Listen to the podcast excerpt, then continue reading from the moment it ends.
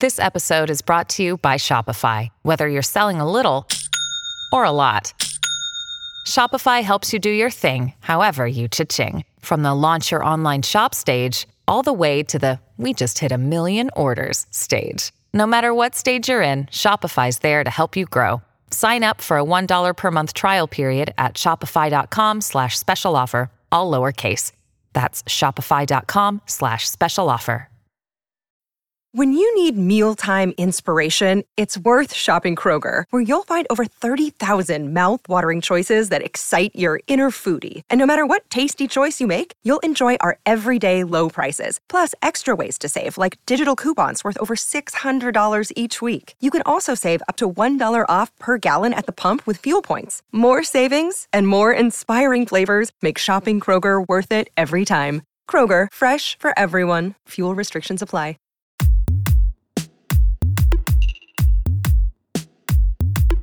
Hello, this is the Fiction Nonfiction podcast from Literary Hub, where we believe that every issue in your social media feed or on the evening news has already been tackled somewhere in literature. I'm Vivi Ganeshananthan, also known as Sugi, author of the novel Brotherless Night. And I'm Whitney Terrell, author of the novel The Good Lieutenant. And today we're doing something unusual. We're re airing an episode we taped in June 2021 about how Israeli and Palestinian writers have written about the occupation of the West Bank and Gaza. We're doing this, of course, because of what is going on in Gaza now. On October 7th, Hamas attacked civilians in Israel, killing about 1,400 Israelis and foreigners and taking about 240 people hostage.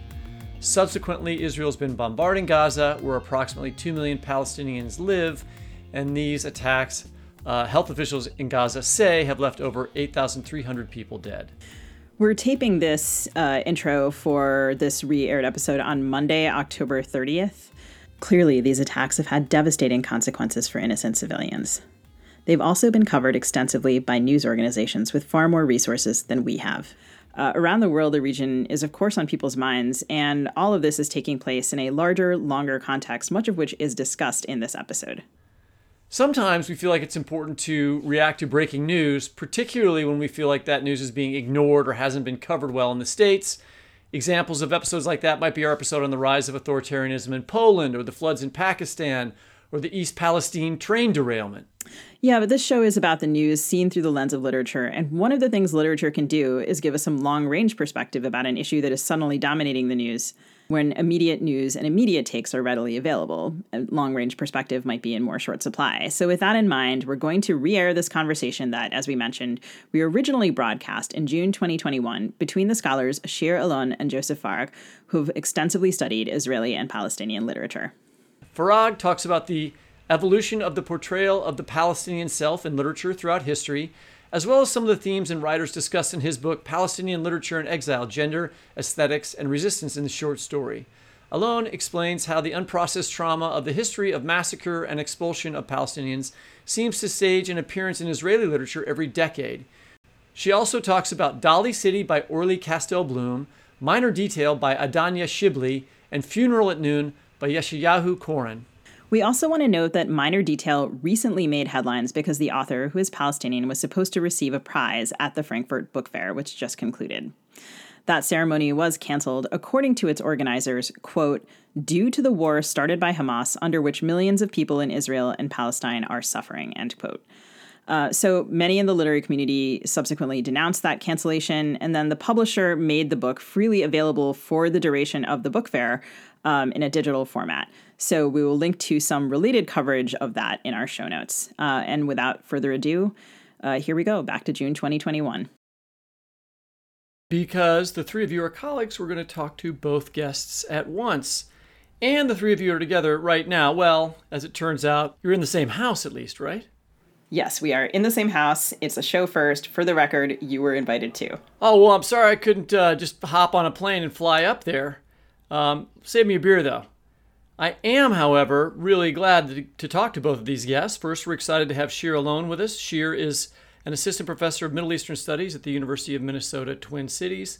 Her work on modern Arabic and Hebrew literatures and cultures has appeared in Boundary 2, Comparative Literature, Arab Studies Journal, and other venues. She is currently uh, completing a book titled Static Labor, Temporality, and Literary Form in Middle Eastern Modernisms, as well as working on projects on fictions and logics of security in the contemporary novel in Arabic and in Hebrew. Shir, welcome to the show. Thank you so much. Happy to be here. And we're also joined by Joe Farag. Joe is an assistant professor of modern Arab studies at the University of Minnesota. He's the author of Politics and Palestinian Literature in Exile, published in 2017, and his scholarly writings have appeared in the Journal of Arabic Literature, Middle East Literatures, and the International Journal of Islamic Architecture. Joe's research focuses on the intersection between modern Palestinian cultural production and Palestinian history and politics. And he also serves as board president of New Arab American Theater Works, which is a Minneapolis based collective of Arab and Arab American theater artists. And a dubious credential, he's half of the duo that introduced me to my fiance. Thank you, Joe. Uh, Joe, welcome to the show. Thank you so much for having me. It's my pleasure. Very nice to have you with us. By the way, just listeners who are, well, actually viewers, Joe and Shir are sitting in Sugi's living room while Sugi is hiding away upstairs, so we don't have an echo problem, but they are all in the same house, although you can't tell from the video. We chose to have this episode because there was a significant amount of fighting, protesting, and finally airstrikes and death in the occupied West Bank, East Jerusalem, and Gaza starting in early May until a ceasefire was announced between Israel and Hamas on May 21st. Oh, and also it's Sunday, uh, June 13th, so Netanyahu's out as the head of the Israeli government. Um, so a lot of news is happening. Uh, the Palestinian Health Authority said at least 254 people were killed in Gaza during this period and more than 1,900 wounded. In Israel, by May 17th, according to the New York Times, 10 people had died in Hamas rocket and missile attacks, and two had died in civil unrest. We are here to discuss the literature of the occupation and talk about how Palestinian and Israeli writers have handled it in fiction. But just briefly, for our listeners, could you help us set up the causes and parameters of this conflict in past May? Joe, we're going to start with you. So the, the the the kind of primary spark that that instigated the latest round of um, Israeli violence, primarily against Palestinians, um, was the pending dispossession of a number of Palestinian families of their homes in the Sheikh Jarrah neighborhood of Jerusalem. Um, families who themselves, Palestinian families who themselves were the descendants of, of refugees who had been themselves dispossessed of their homes in what became the state of, of Israel after 1948.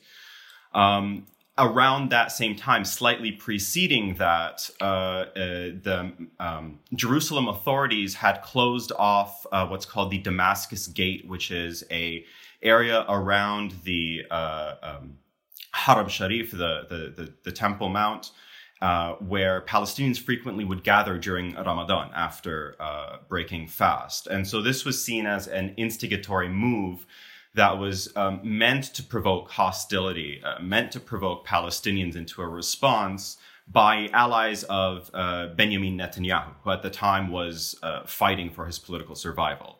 Um, and um, this is a pattern that we've seen over the course of Netanyahu's premiership of Israel. Is every time there he is facing a political crisis, be it a bribery scandal or fraud or whatever it may be, um, he or his allies take provocative moves uh, in order to instigate uh, Palestinians to respond, and in doing so, then justify their own much more dis, uh, disproportionately violent response in order, in the name of suppressing Palestinian violence and terror, etc.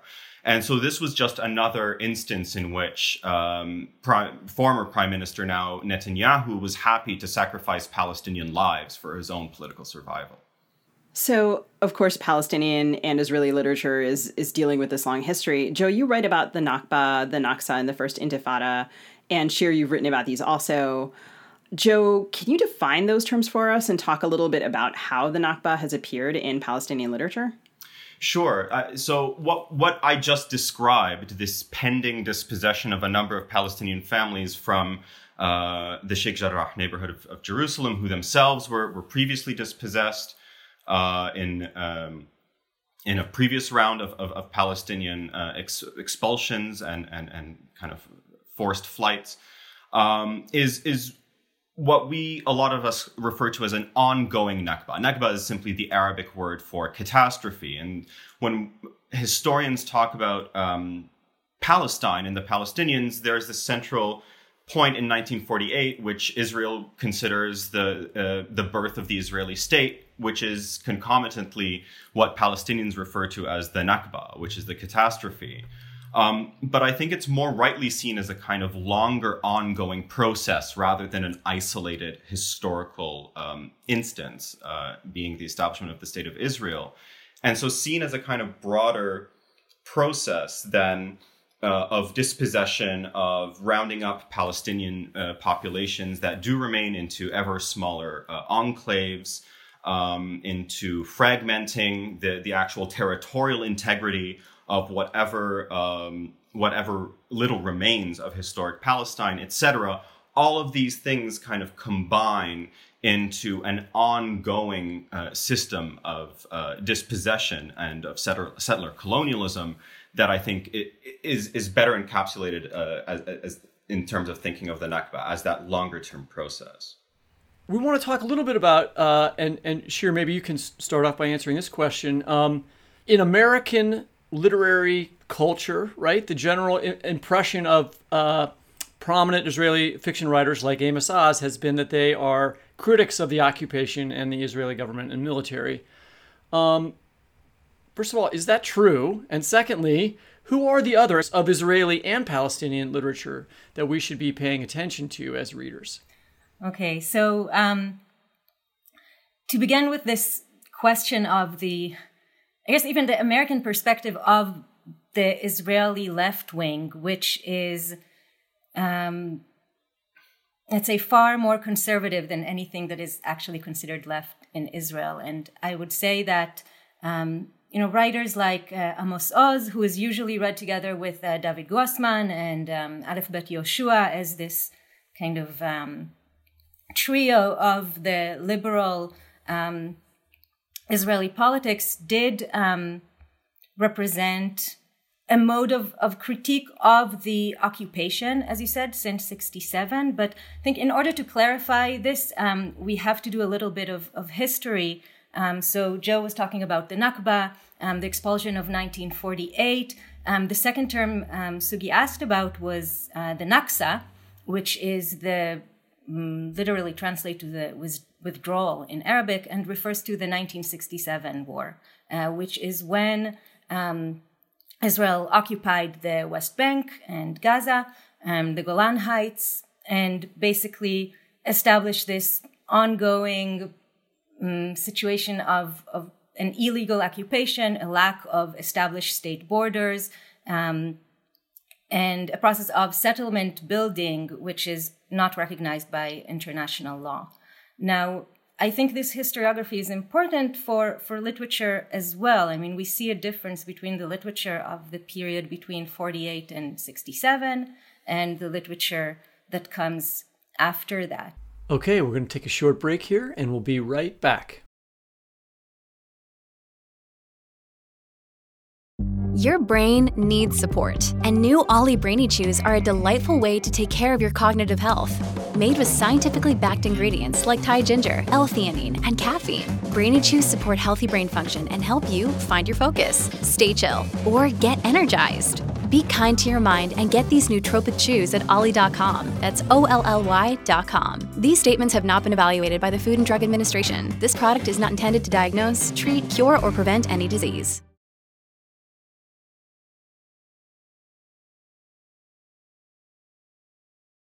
I'm just going to break in real quick and ask, what is that difference? I think it's a it's a long answer, um, and I think some of it we'll we'll get to it a little bit okay. later. But in the literature leading up to 67, you really see Hebrew literature writing itself as a settler colonial literature. It is asking itself, how do I establish myself in this space? Um, it is seeing the ruins of Palestinian villages around it, um, and it must, you know, um, articulate a position in relation to them um, that also explains um, Jewish so- sovereignty in relation to the Arab minority and to the Palestinians who are who are gone, who have been expelled. After 67, you know, in the especially in the 80s and 90s, and um, when the Intifada, the Palestinian uprising, begins, this political energy turns to the occupation and to protesting this form of control um, of um, um, huge population that are not citizens, um, that do not have any sorts of citizenship rights, um, as a kind of um, a solution to the anomaly which is the Israeli state. Mm. And questions about the Nakba, the about 1948, about the um, original expulsion are to a large extent overlooked.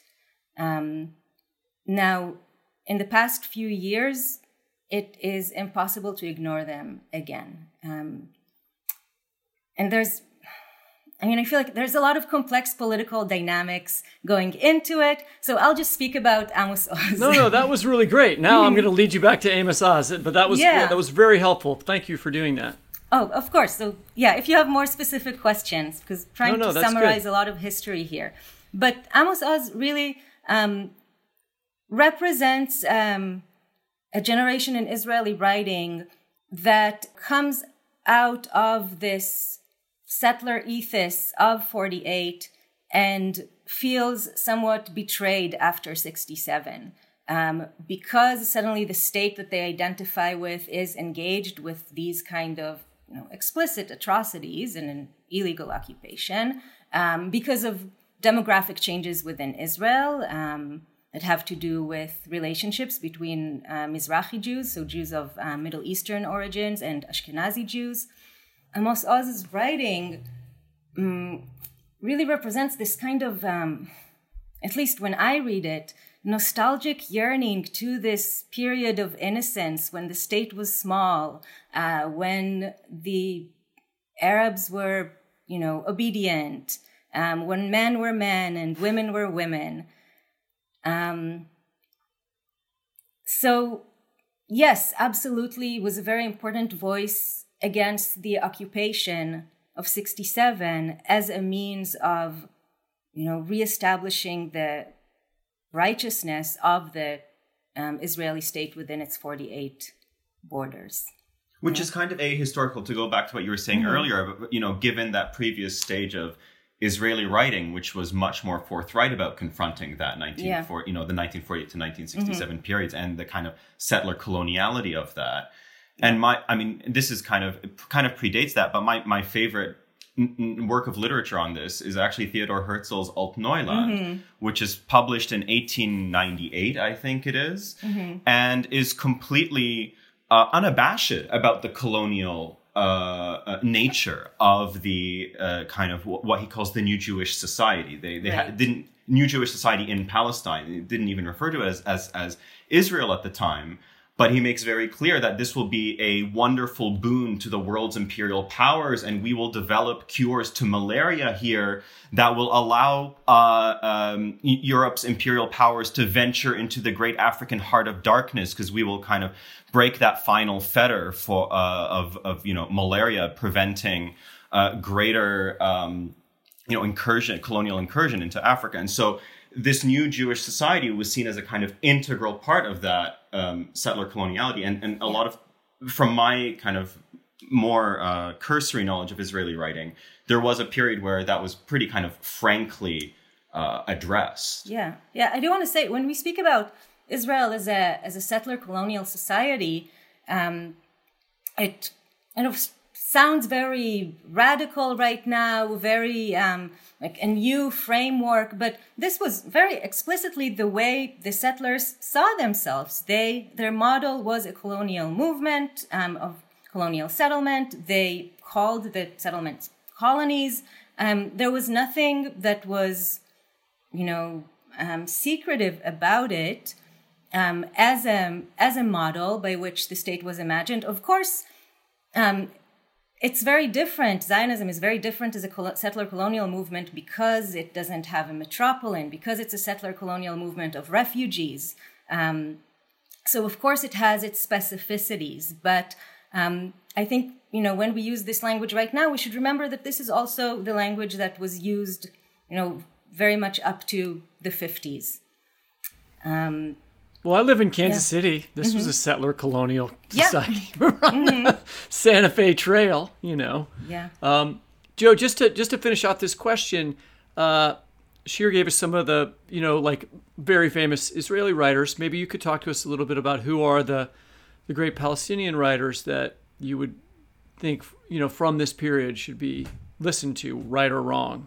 Yeah, so I'm always, you know, I always, you know, fear reifying the canon. You know, if you just name the same authors that everyone's already talking about, then then you just kind of contribute to that further entrenchment.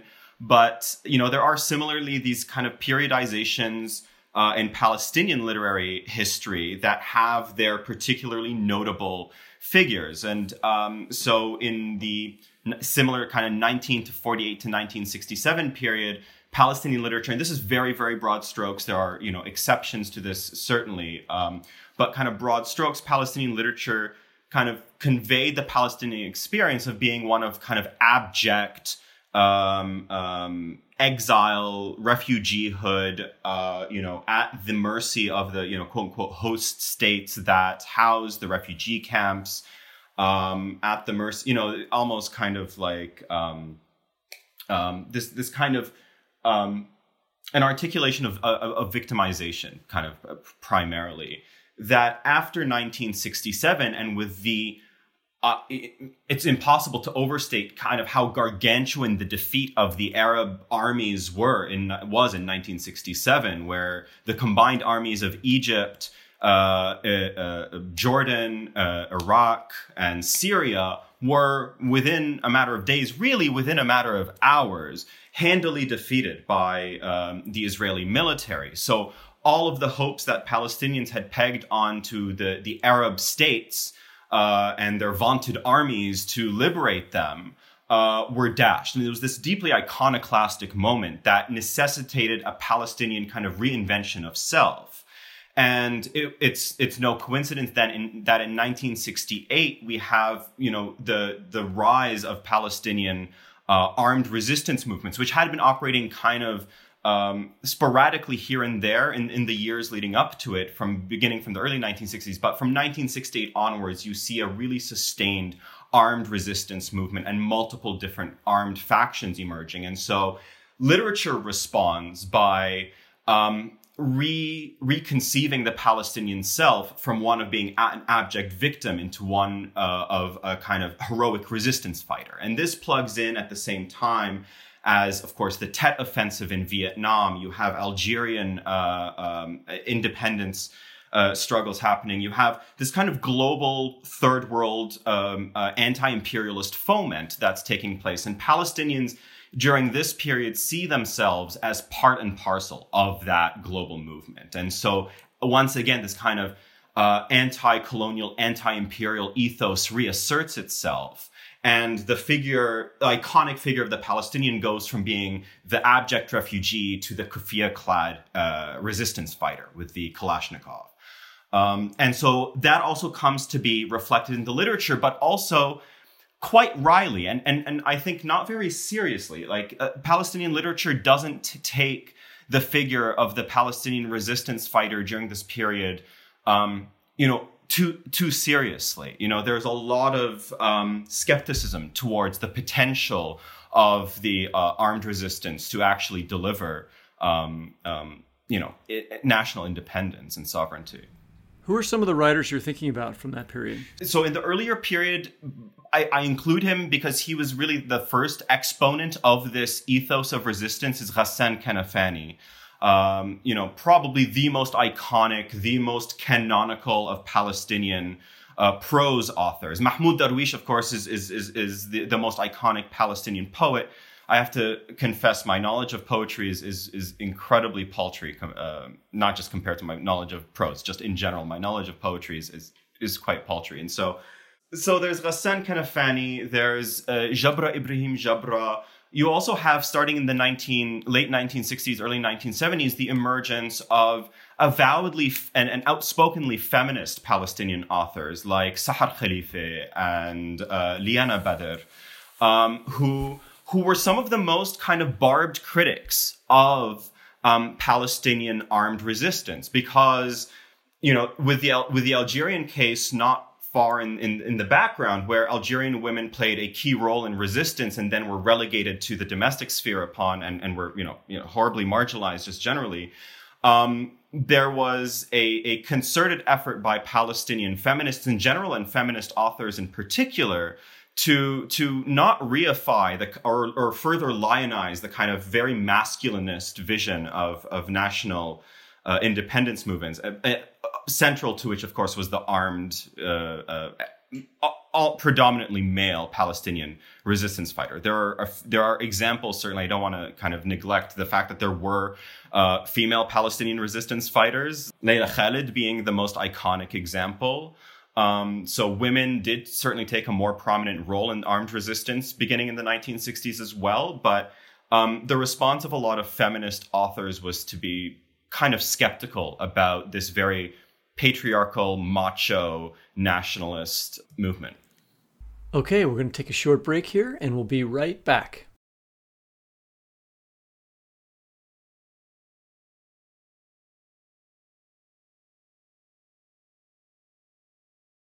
I feel like it's sort of predictable that I'm fascinated by this um, as someone who writes about Sri Lankan Tamils. Um, but that is, it is fascinating. And also, when I was reading your work, listening to you talk, I, Shir, you mentioned um, Amos Oz as someone being nostalgic for the 1948 to 1967 period of greater innocence, the smaller state. And then, Joe, when I was reading your work, you were talking about kind of a, a generational Arab critique of um, like sort of people post 1967 critiquing their elders as people who had been in, you know, you, uh, Shir, I think you used the word obedient and, you know, right. This, so the, the kind of conversation going on between these literatures is, is so interesting. And then when we were talking before this conversation, um, you know, of course, the Nakba is this massive trauma, and it's and it's known as such. And I think people think of it as a Palestinian trauma, and of course it is. And then Shiri, you said to me that it was also a trauma for Israelis, and I wonder if you could talk a little bit about that and about uh, discovering the Nakba again and again in Israeli literature. Yeah. Um, so when I say the Nakba is a Jewish Israeli trauma as well, I'm I'm speaking about you know the trauma as a as a trauma is a structure. You know, we usually um, associate trauma with um, victims, with victimhood, but the fact is, trauma is a threatening experience that the self does not want to, to process, right? And it remains unprocessed, it remains unnarrated, it remains repressed.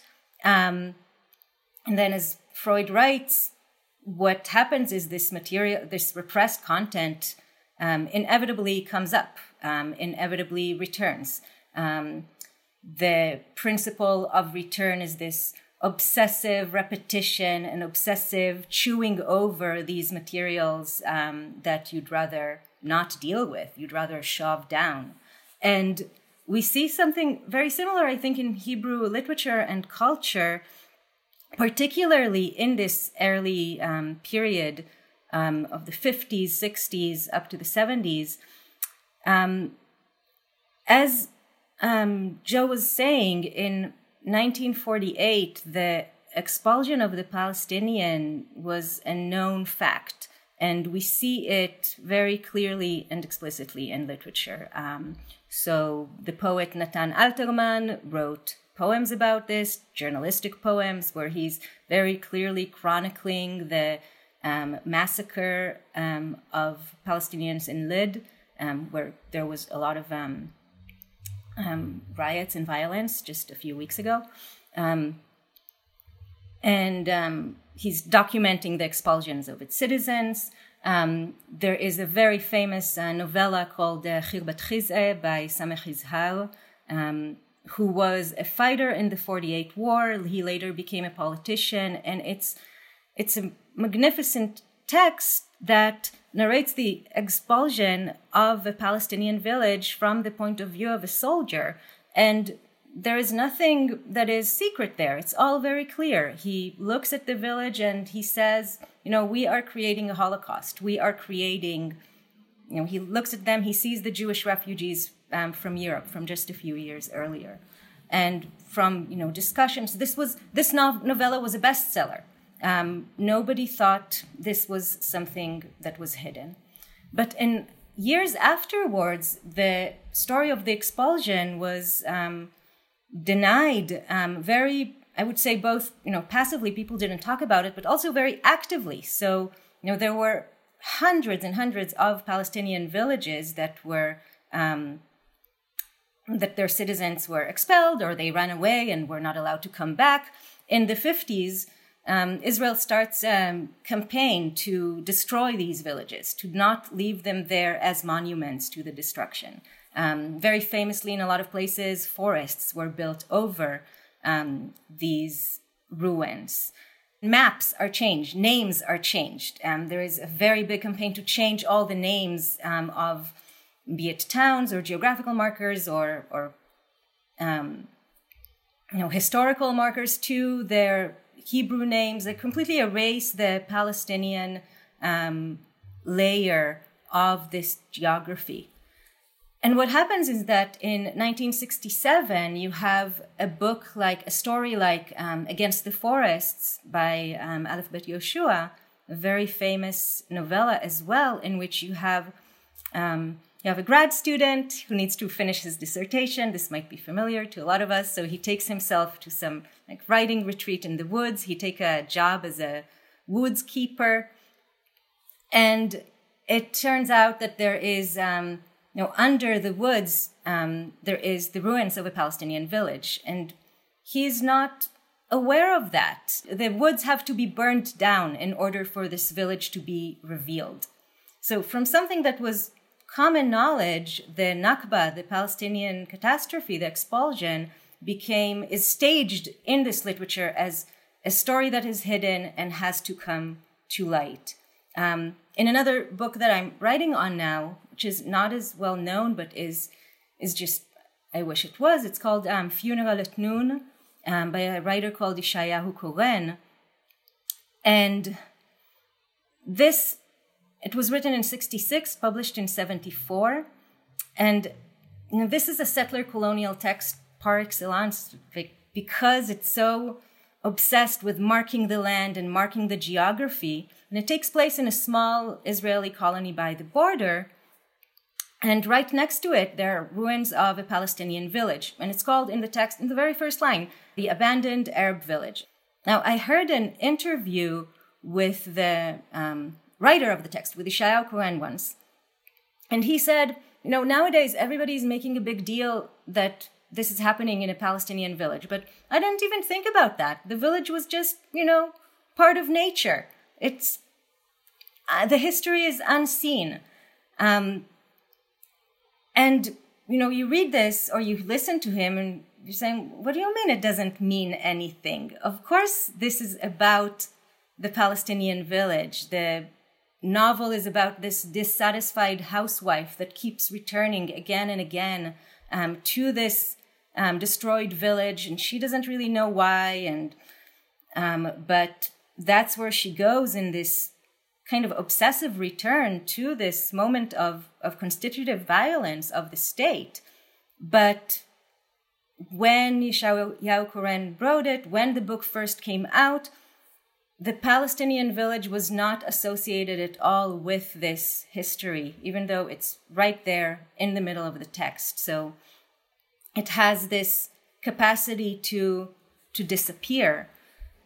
We see this cycle happening again and again. Literature, every few years, stages the discovery of the Nakba because it's not process. It's not, it's like the repressed comes up and then it's just acting out. There is no working through. There is no actual work of decolonization.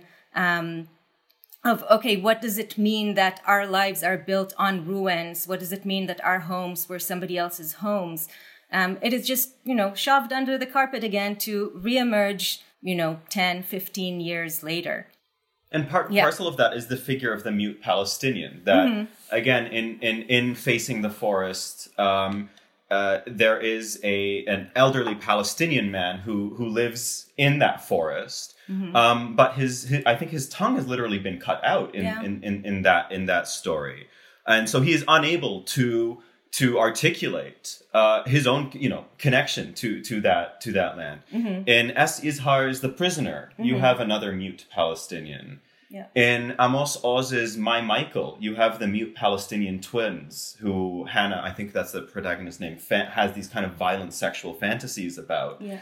And so you have, you know, in, in tandem with that, s- seemingly some awareness of the silencing of Palestinians within the narrative that is silencing mm-hmm. Palestinians. Yeah, absolutely. And and that is why I'm saying it's you know, this is a, a staging. It's a literary trope. It's a mean to keep like talking about how we just discover this amazing truth is a way not to speak about what it actually means. It's a way to keep talking about ourselves and our process of like nobody told us, we didn't know.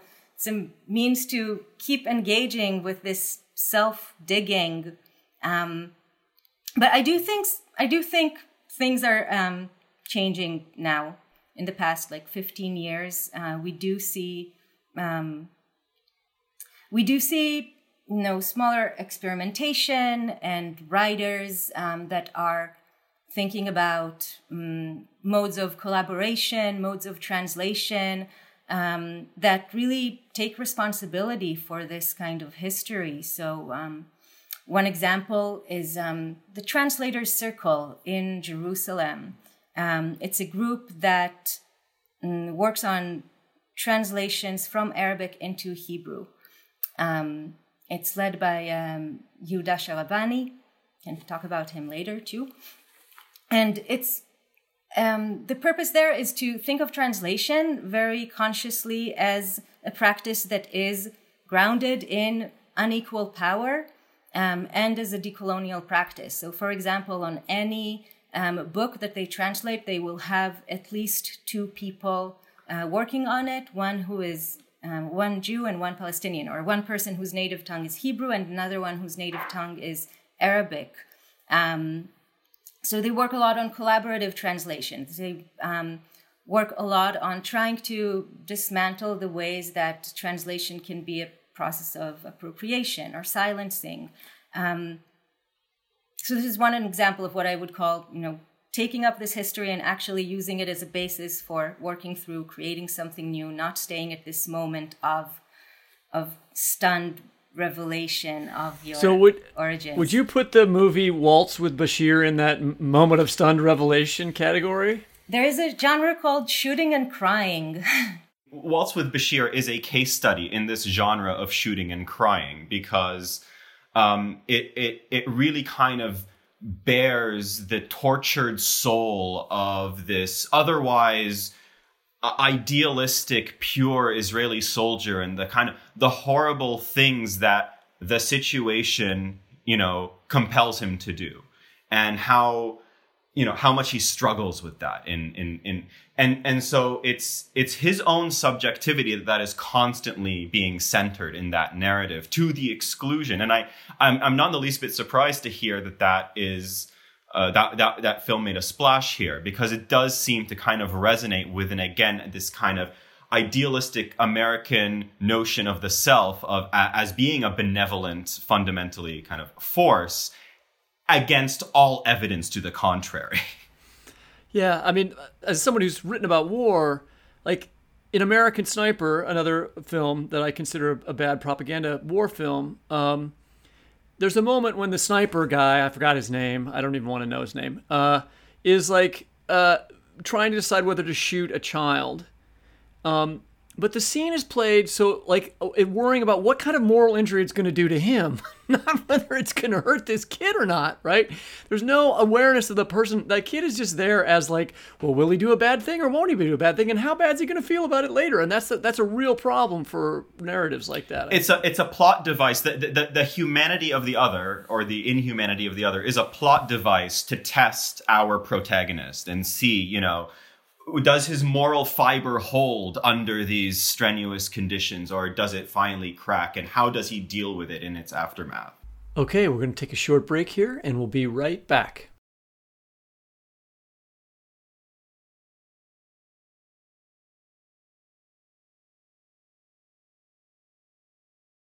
Shir you're talking a little bit about disruptions of process in terms of translation. That's fascinating to me and you both work on untranslated literatures as well. Um, and I'm also just really interested in how we're talking about time, which for me as a fiction writer is like always the main problem.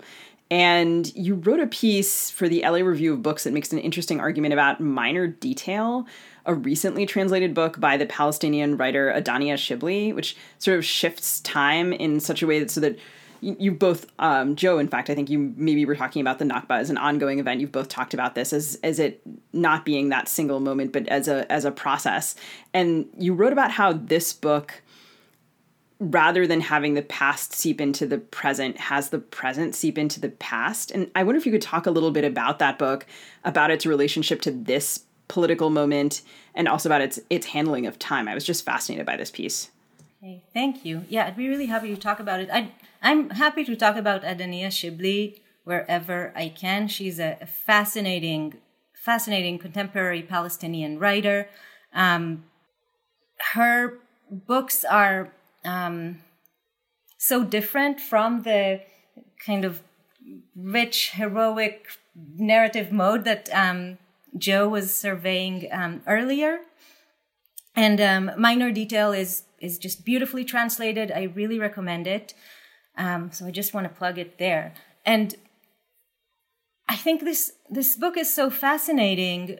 Um, the point of origin of this text is an incident that that really happened um, in 1949. So this is after the end of the of the war that we keep circling around here, um, the war of the Israeli independence and um, the um, dispossession. And it was an incident in which a group of soldiers that were based in the um, desert in the Nakab, um, kind of supposed to guard against what was called then infiltrators, which was just Palestinians trying to get back to their homes after they ran away from the military. So they're supposed to uh, keep the area clean from um, Arabs. It's quite explicit. Um, and what happened then is that they um, they encountered a man and a little girl. They killed the man, um, and they basically held the girl hostage, a Bedouin girl hostage, um, for two days in the camp. Um, she was sexually abused and eventually killed. Um, and this was, you know, we're talking about a history that is silent.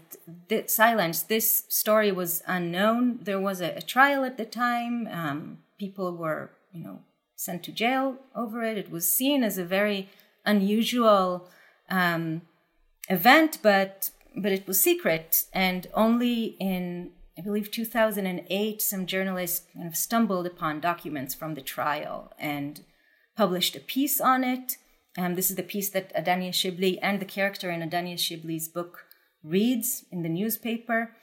And, and she decides, the character decides to um, try and find out more about that girl because because we know nothing about her. The archive has nothing about her. Nobody knows her name. Nobody bothered to figure out back then what family or tribe or people she belonged to. Um, she was very literally buried in the desert.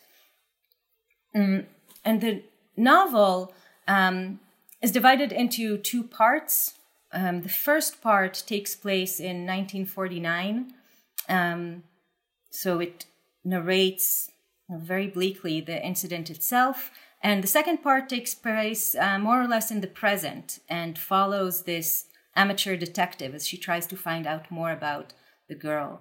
Um, and what my question was reading this book is what is the relationship between these two parts? What is the relationship between the past and the present? Um, you know, we often speak about, especially when you know historians dealing with archives, there is this responsibility to the past. We have to bring out um, silenced voices. We have to you know give them voice again. We have to make them present. We have to make these stories circulate again. Um, so the idea is that the we have in the present we have some responsibility for the people of the past. They gave us they're tasked with something, and there is a sense like that in the novel as well. Um, but at the same time, um, it's a completely futile search. She doesn't find anything. It's, this is not a spoiler. Um, I mean, nothing. This detective search leads to to nowhere. Um, so this project of the redemption of the past doesn't, or the redemption of the present, thanks to the excavation of the past, doesn't work. So in that case, what is the relationship between the past and the present? Um, and there are all these little details, minor details, like the title, that tie between the two parts of the book. Really random um, things that keep appearing um, in these two sections, like clues.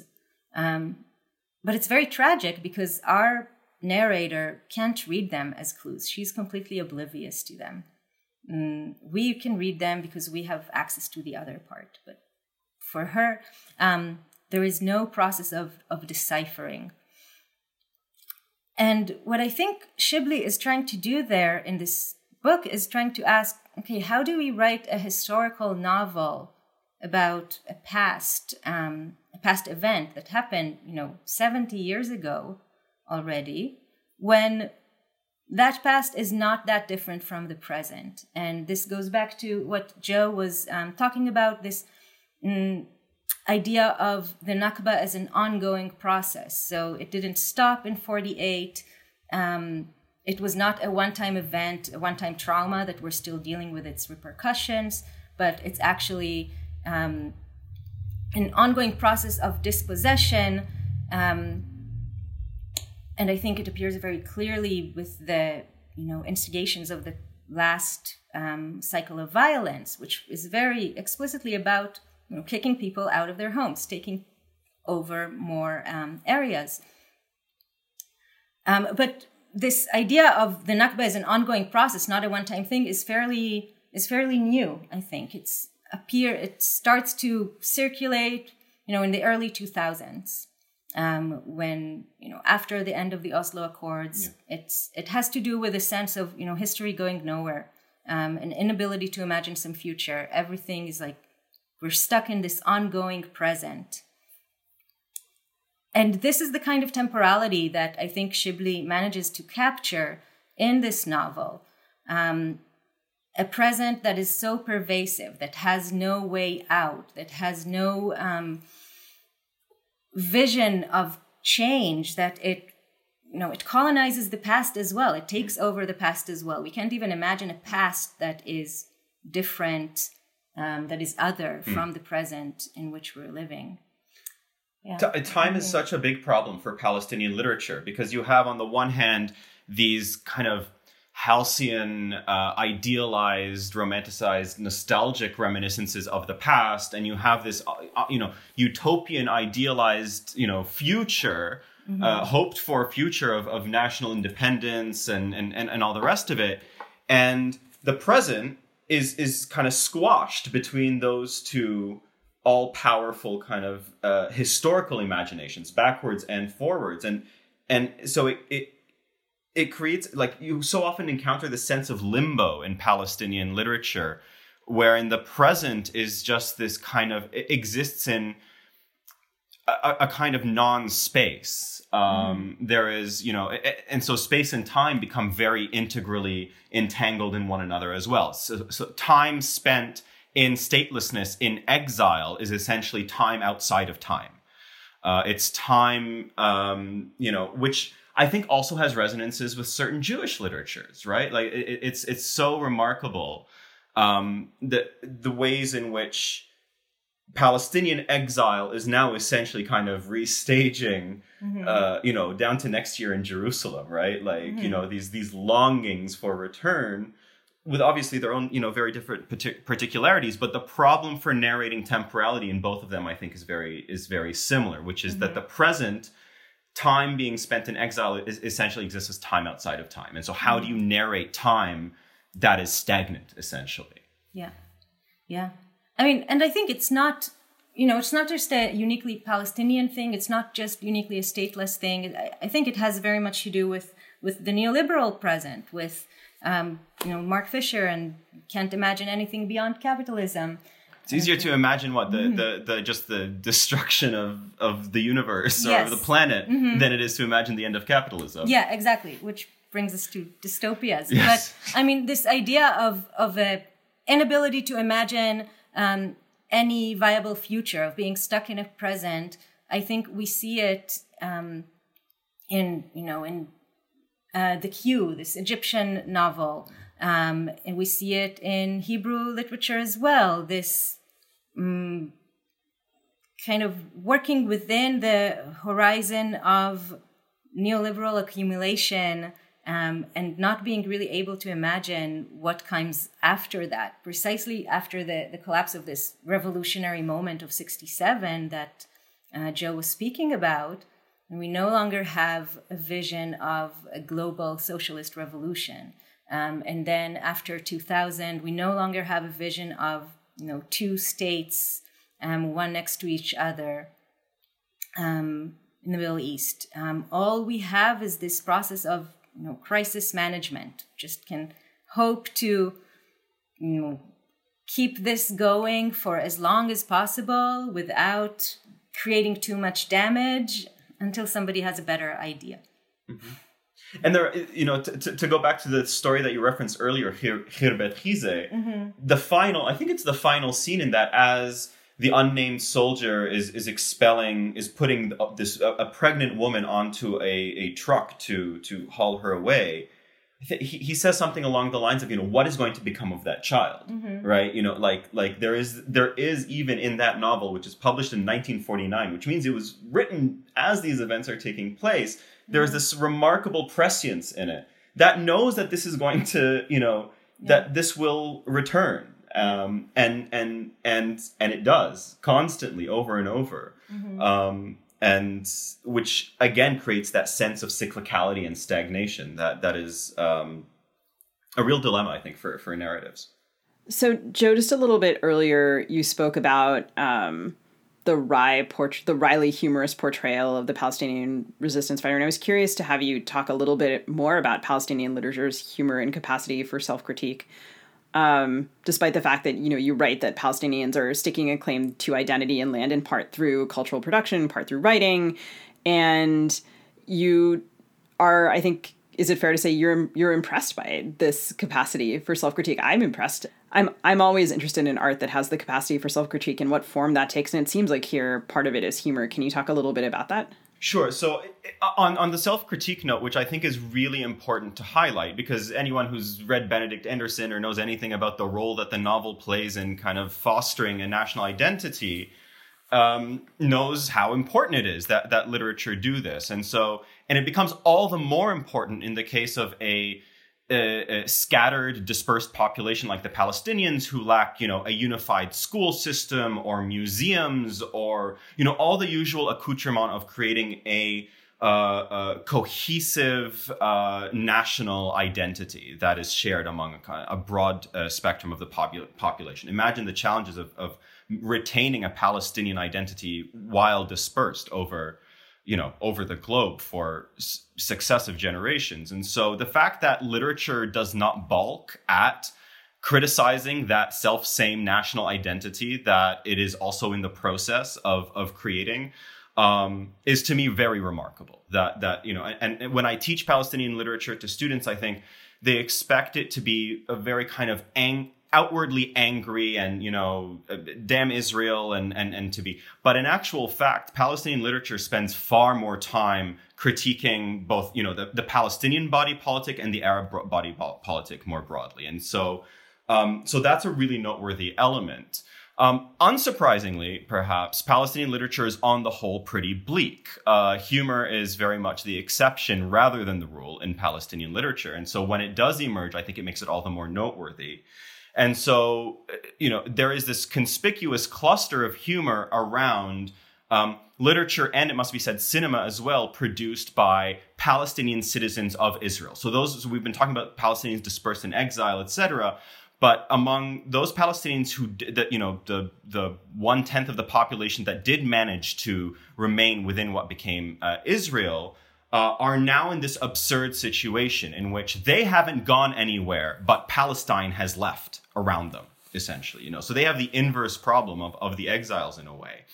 and they you know they are referred to as israel's arab citizens so they have their palestinianness stripped away from them even kind of in terms of the nomenclature to go back to what shir was saying earlier about the the, the nomenclature um, and so unsurprisingly from authors like Emil Habibi uh, or filmmakers like Elia Suleiman, you find this streak of dark, um, you know, absurdist humor um, that is being used uh, to comment on the darkly, absurdly humorous situation that those Palestinians now find themselves in as citizens of the state and, and you know on paper fully fledged equal rights etc citizens of the state that is responsible for the destruction of of of, of palestine. Um, and so they articulate that through this very wry um, but also darkly humorous mode that is conspicuous to i think I, I really struggle to, to think of palestinian authors in exile who write in this similarly wry so funny uh, who don't yeah. take themselves so seriously yeah as opposed to for instance is, is israeli literature which which has uh, embraced more of this kind of absurdist humor well, speaking of that, I mean, Shir's written about um, Orly Castel-Bloom's Dolly City, which is, uh, speaking of dark humor, I guess. Um, maybe you could talk about that book a little bit. I know you were involved in publishing, pushing for it to be published, and, and have been had sort of and written about that book. Yeah. Um, so so Dolly City is a is really a kind of event in in Hebrew literature. Um, I should say it was published originally um, was translated and published in Britain in translation, but uh, it was very quickly went out of print and you couldn't um, get the translation anymore. So uh, we got it uh, reissued um, at Dalkey Archive Press because, you know, this is the novel, as you said, is a very dark, gruesome, macabre satire, um, not just about uh, Israel, but about motherhood in general. And I think there's always um, appetite to read about the the psychoses of motherhood.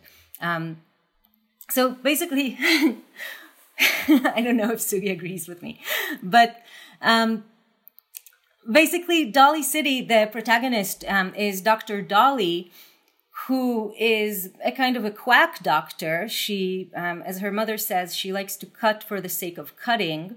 And one day, Dolly finds a baby in a trash bag and decides to adopt it. Um, now, we should also say that um, Dolly lives in Dolly City.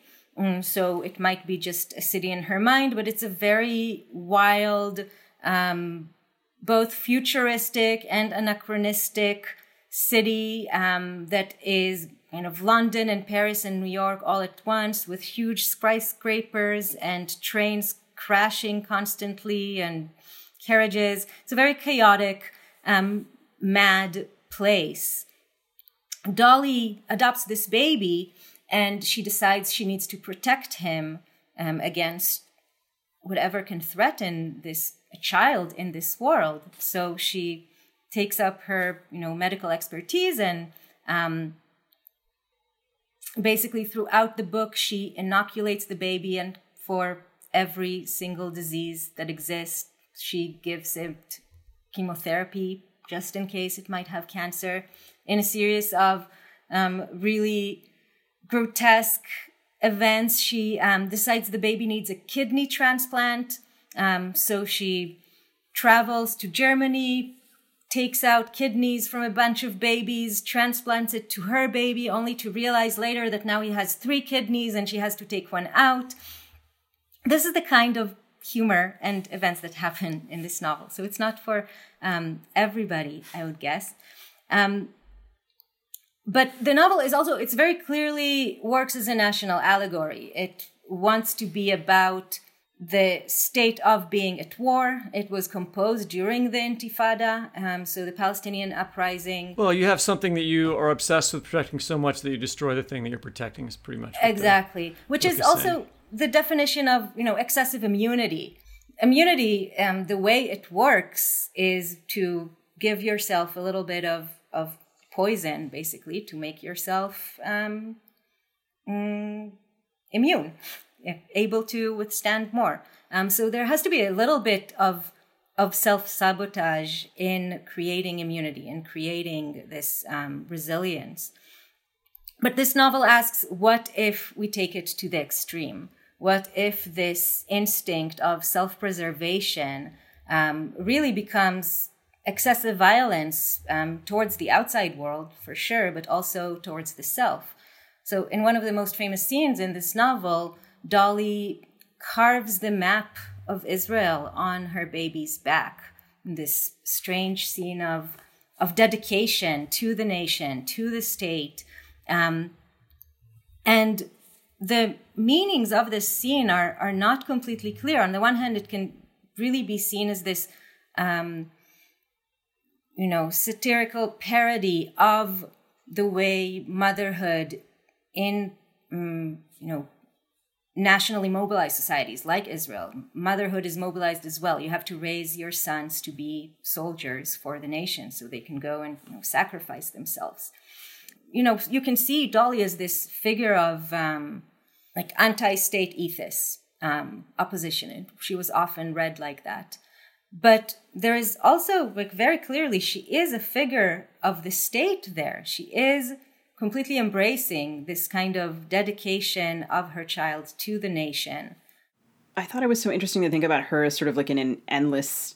She seems to me to be in this endless state of defense, um, which, as you as you note, is not necessary. And then I was reading Joe's book and thinking about the ways that um, that Palestinian literature has been shaped by an endless state of exile. Right? You know, Joe's book. Um, for for for our listeners to, to remind focuses on the Palestinian short story. And so like as Dolly City and, and these other Israeli works are shaped by this sort of constant state of of defense and the repetition of that and the um the state of I don't know, almost like the state of alarm. Like I read Dolly I was reading Dolly City last night before I went to bed, not relaxing.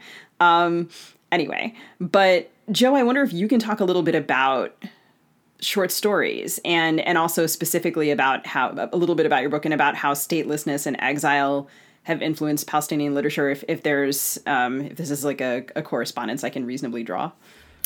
So part of my wanting to focus on the short story comes from a kind of constitutional root for the underdog. And so if if you know the short story is is the underdog uh, relative to it, you know, to the novel uh, that has, you know, so thoroughly kind of overtaken, and and, and which is, I think, doubly interesting in, in the Arab context or in the Palestinian context, uh, given that the novel is a, a, a, what do you call it, an introduced genre. Um, that is not, you know, indigenous or, or, or, native to to Arabic literature. It's it's it's adopted from from the European novel, and so it's the novel has become this kind of you know, in multiple different ways, this colonial genre. It was introduced to the Arab world as a result of a series of colonial exchanges between the Arab world and, and Europe. Uh, it has itself kind of colonized the literary landscape and pushed out a lot of pre, you know, other other literary genres and forms um, that existed. And so the novel you know, and, and, poetry still retains its kind of p- position of primacy in the Arab world, but the novel is kind of when people say literature, they tend to mean the novel. And so the short story, I thought it was important to focus on the short story, not least because of the fact that for the first kind of 50 years into the 1980s at least, it was actually the short story, not the novel, that was the main form of literary prose uh, literary expression in uh, for Palestinians. Um, for like understandable reasons in retrospect. You have a, a, dispersed, exiled population that's living in you know refugee camps, etc. Um, don't have access to publishing houses and printing presses and you know all of the the kind of infrastructure that's necessary um, to produce a novel. Um, but short stories can be quickly printed out in flyers and distributed by hands and, and kind of read by multiple people and kind of can circulate uh, with much greater ease. And so the, it's actually the short story that plays this this kind of primary role uh, in the wake of 1948, uh, well into the 1980s, where the short story is actually the main vehicle for Palestinians to to articulate their experience of of dis- dispossession and colonialism and, and, and exile and so on. Um, and the short story, because of you know its characteristic trait, which namely its brevity, is able to respond to these you know successive exigencies that are happening to the Palestinians with with great speed, right? As opposed to the kind of longer meditation that is you know the novel's domain. Um, the Palestinian short story is able to respond very quickly to political events as they transpire. So there is this immediacy to the short story um, that is just kind of logistically much more impossible, if uh, much more difficult, if not impossible, for the novel. And that's why the short story really enjoys this period of primacy until the 1980s, when Palestinians do kind of um, um, establish themselves more in their communities of exile and do start to publish lengthier novels, etc. At that point. That's so interesting. The Shira, I think, referred to the journalistic poems before. Joe, you were sort of talking about, I mean, short stories as a kind of pamphleteering or, or breaking news. And I am, will admit that I am somewhat dismayed to think that, of course, my novelizing is also probably colonial. Um, I will have to go and go and reflect on this. Um, I mean, and like all modern, like all modern genres to some Yeah. extent. I don't, I don't know. I've yeah, I have a hard time with this kind of narrative of the novel being foreign to our indigenous roots. I mean, yes and no. Like we all learn to write as Exactly. modern people. Exactly. It's not just colonialism. Like the novel is also the genre of of capitalism, of capitalist modernity. Uh, God. Sorry, Sugi. I already told her that being a novelist was one of the most capitalist things that you could possibly do. She got really mad, but it's true.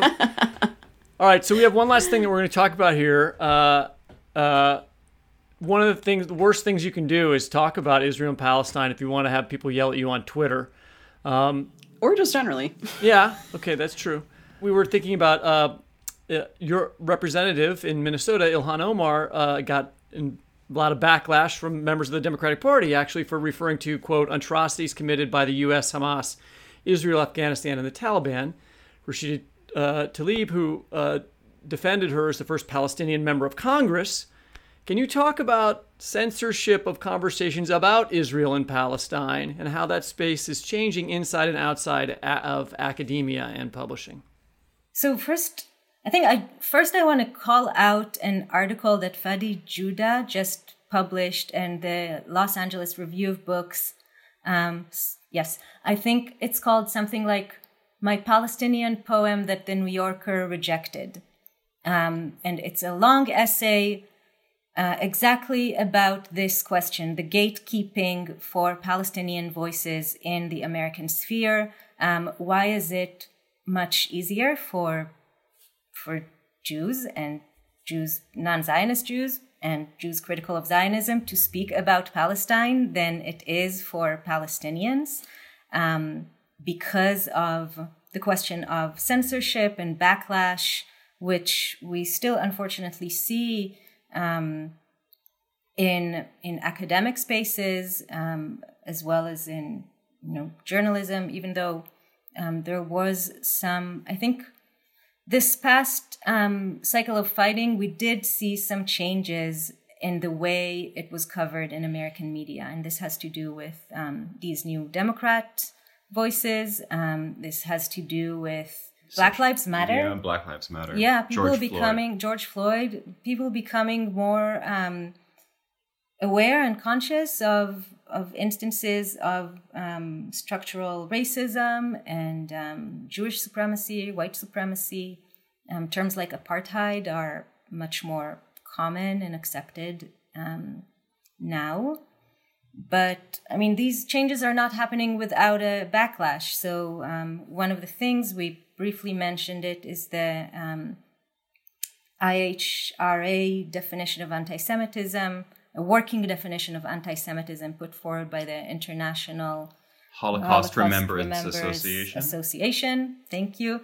Um, that is um, very supposedly very broad, but also very problematic because it allows um, criticism of Israel to be defined as anti-Semitic speech, and there is a widespread effort to for campuses, organizations. Um, to adopt this definition and to use it as a means of, of silencing critiques of Israel.